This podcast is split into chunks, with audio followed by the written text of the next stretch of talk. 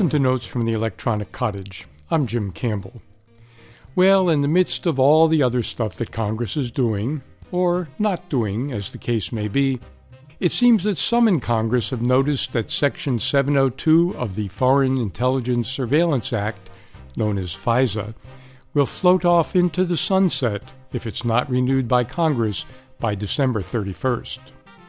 Given everything else that Congress has on its plate to deal with by the end of the year, it would not be surprising if Congress people just said, "We're too busy to deal with this," and just renewed the act as it stands. Such things certainly have happened before. That will probably not happen this time, however, even though the administration and the spy agencies and other three-letter outfits in Washington wish that that would happen. So why will that probably not happen this time? Two words: Edward Snowden.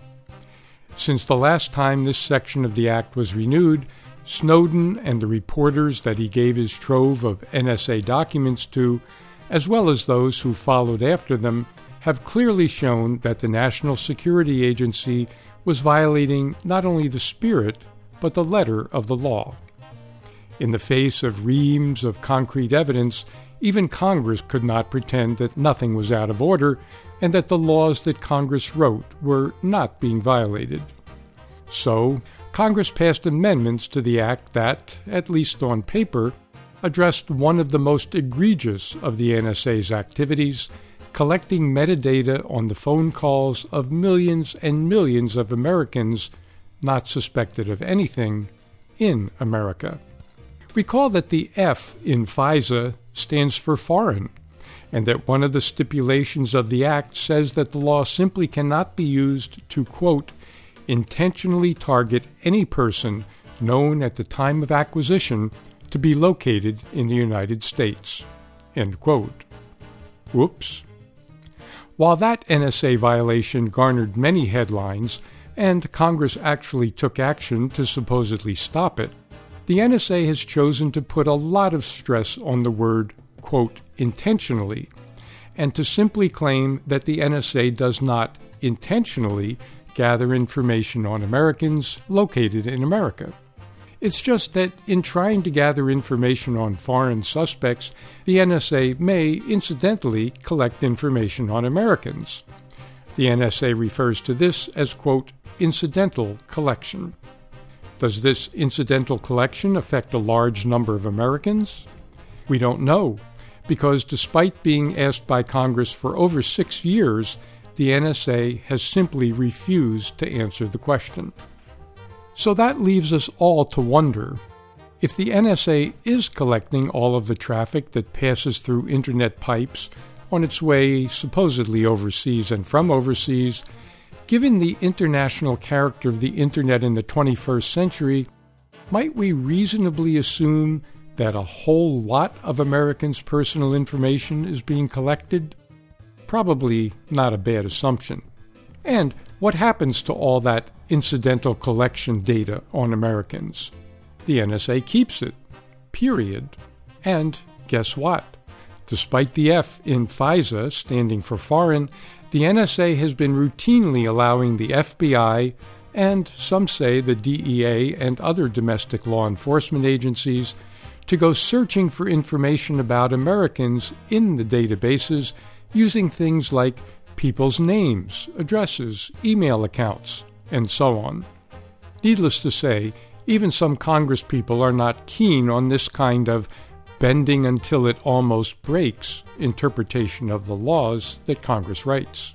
So, a bipartisan group of Congress people have introduced the U S A Rights Act that would specifically and unequivocally prevent American citizens from being targeted in any way by the N S A, and would close a number of the very tortured loopholes that N S A and other domestic law enforcement agencies have used to search what's supposed to be a foreign intelligence database in areas that have nothing to do with foreign intelligence. But of course, this act is swimming upstream in the current Congress.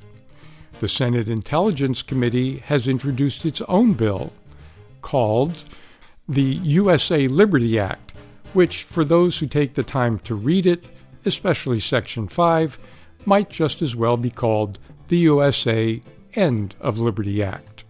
This act would essentially allow what is supposed to be an agency focused on foreign intelligence with the most sophisticated technology and the largest databases in the world to spy on Americans in America.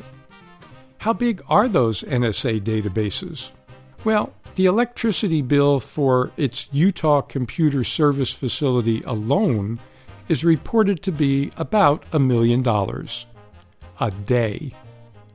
The U S A Liberty Act would also allow the F B I and presumably other federal agencies, with the Attorney General's approval, to sift through this very complete database of the personal information and activities of perfectly innocent Americans.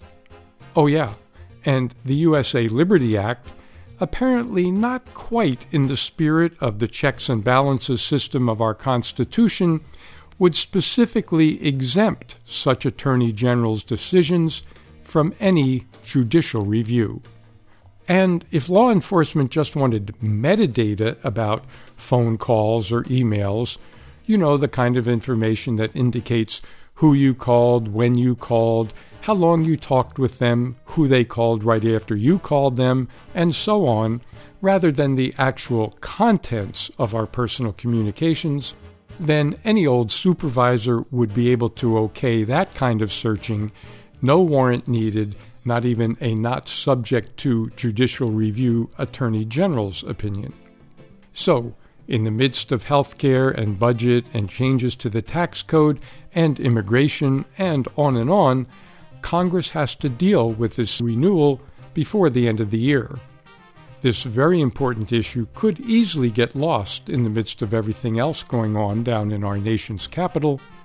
So, if we don't think it should get lost, in other words, if we think that how this law is renewed matters to us and our friends and our families and our country, this would probably be a good time to remind our elected representatives that the nature of the renewal of FISA Act matters to us and to our freedoms, and let our representatives know which proposed version of that renewal we support. We'll try to keep an eye on how things progress on this front over the next weeks and months, right here on future editions of Notes from the Electronic Cottage.